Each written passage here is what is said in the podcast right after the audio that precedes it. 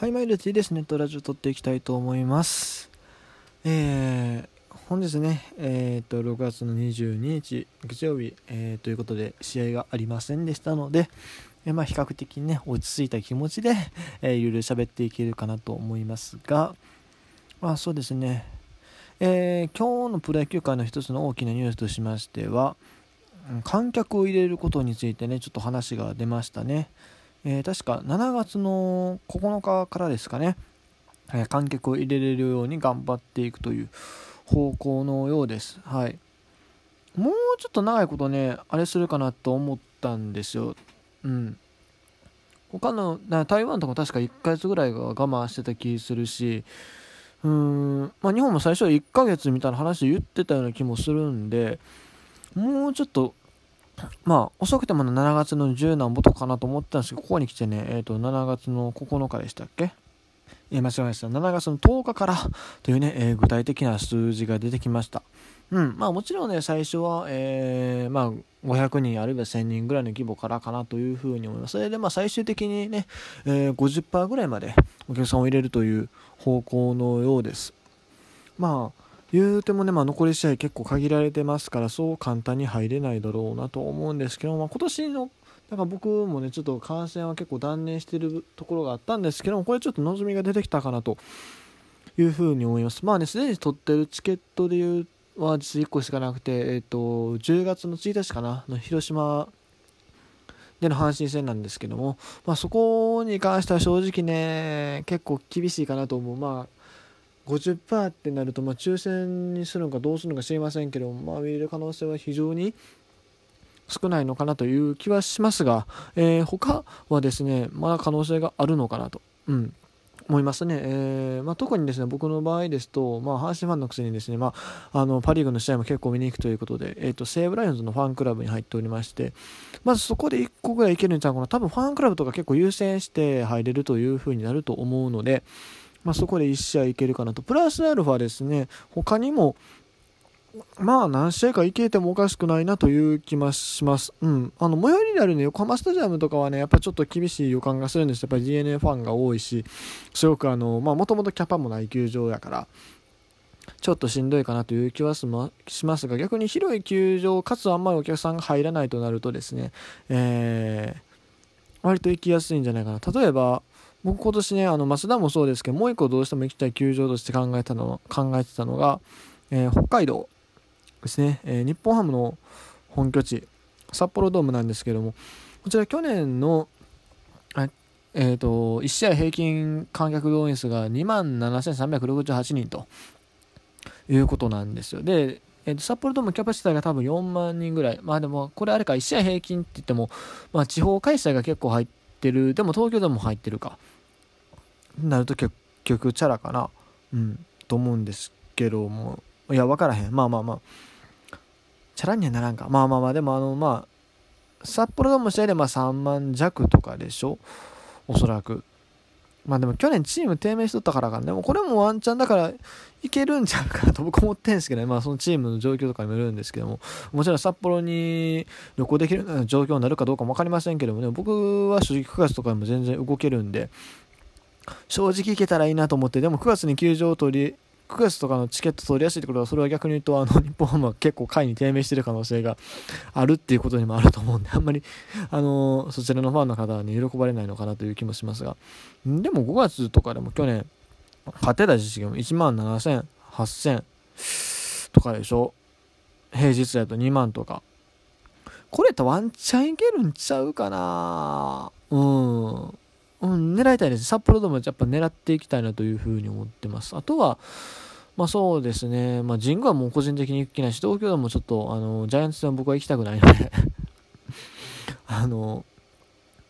まあ、あと、そうやな。まあ、どうせ、あの、ドームも神宮もね、あの、来年以降もどうせ行こうと思ったらいくらでも行けると思うんで、しばらく東京にいるのはもう決まってもうた話なんで。となると、まあ、ZOZO マリンとか、あと、まあ、仙台とか、その辺、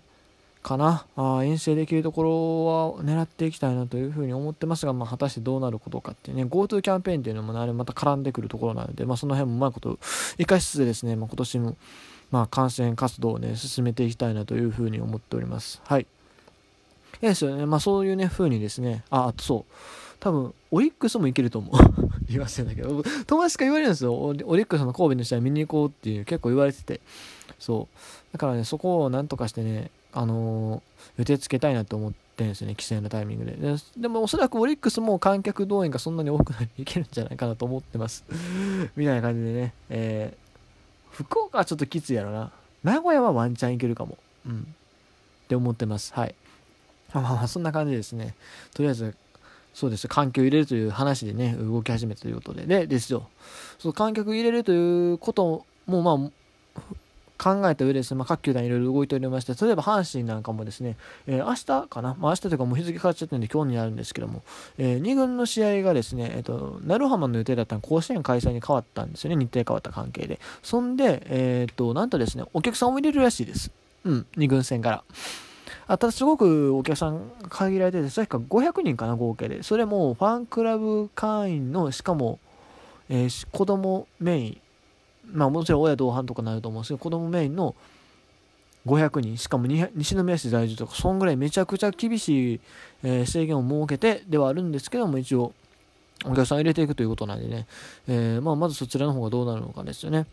うん、あのやっぱり球団がもう、ね、いきなりやるとなると大変なので、えー、なんだサーモグラフィーだかなかったか知りませんけども、ああいうのをね、ちょっとあの球団職員の練習というのも兼ねて、えー、徐々にそういう風にして、そういうことをやっていってです、ね、鳴らしていくということです。まあ、すでにですね、えー、広島とか、えあと楽天なんかはね、えーすでになんだパブリックビューイングとかやってますけどね。あれももちろん人数絞った上ではあるんですけどやってる球団もあるということでね、まあ、関東はちょっとしばらく無理かなと思うんですけどもまあ徐々にそういう風な動きが見られてるというのは一ついいことなのかなというふうに思います。もちろんねクラスターの発生っていうことはねないようにね十分、えー、注意払っていかないといけないところではありますけどね、まあ、もちろん今後の情勢もね情勢次第で全然変わるんでね。もしかしたら関東だけはまだしばらくお客さん入れへんとかあるかもしれんけどまあその場合にちょっと収益をなんとかしてくれとか思うんですけど、ね、まあそこは厳しいかな。なかなかうん。まあいいや。という感じです。で、そんな一方でですね、えー、まだしばらくは無観客試合が続くわけがありますよ。それで、えー、まあ、各球団、えー、いろんなですね、えリモート応援策というのをやってですね、えお客さん、お客さんというかファンからお金をね、え見せてもらおうと。えー、嘘嘘。ごめん、ちょっと言い方が悪いよね。言い方悪いけども、まあ、えいろんな、そう、リモート応援的なね、えー策を取ってます。まあもちろんね、球団もあの、その球団存続させるっていうのはとても大切な話なんで、これ真面目にお金は稼がないといけないわけですよ。そう、ちょっと言い方悪かったけど、さっきの。そんでまあいろんな策を打ってるんですけども、そうですね、例えば面白いところで言うと、えー、ロッテがなんか新しいシステムを導入するとかいう話ですね。なんかリモート応援の、えー、なんだ、システムみたいなのすでにあるらしくて、それを使って、なんか、すなんだ自分のスマホかなんかしなきゃアプリ入れてそれでなんかいろんなボタンがあるらしいんですよ。拍手とかあ完成とか。そういうボタンがあるらしくてそのボタンを押したら、えー、実際のその球場であの完成とかの音が出るようになるっていうね。そうだからリモートでその音声を出せるっていうシステムをやるらしいですねロッテさんは。あとはえー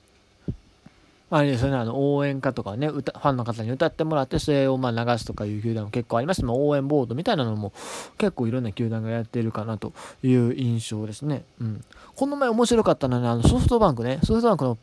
は、あの、まあ、応援歌は昨日から流し始めたんかな。個人選手の、個人のね、応援歌とかも使いつつやってて、えー、ちゃんと個人も流してくれるのはいいなと思いましたけど。相手ピッチャーのリズム的にはね。あの、それは、あの、昨日のこの、この前のね、あの、阪神、巨人戦のあの話を聞いてもら、聞いてくださいね。あの、僕の、昨日か一昨日くらいに出したやつ。あれで言うた通り、まあ、ジャイアンツはちゃんとだけしか流さへんかったからやな。めちゃくちゃピッチャーやりづらいんだ、多分あれ。で、えっ、ー、と、いや、まあ、それもいいんですよ。ホークスの、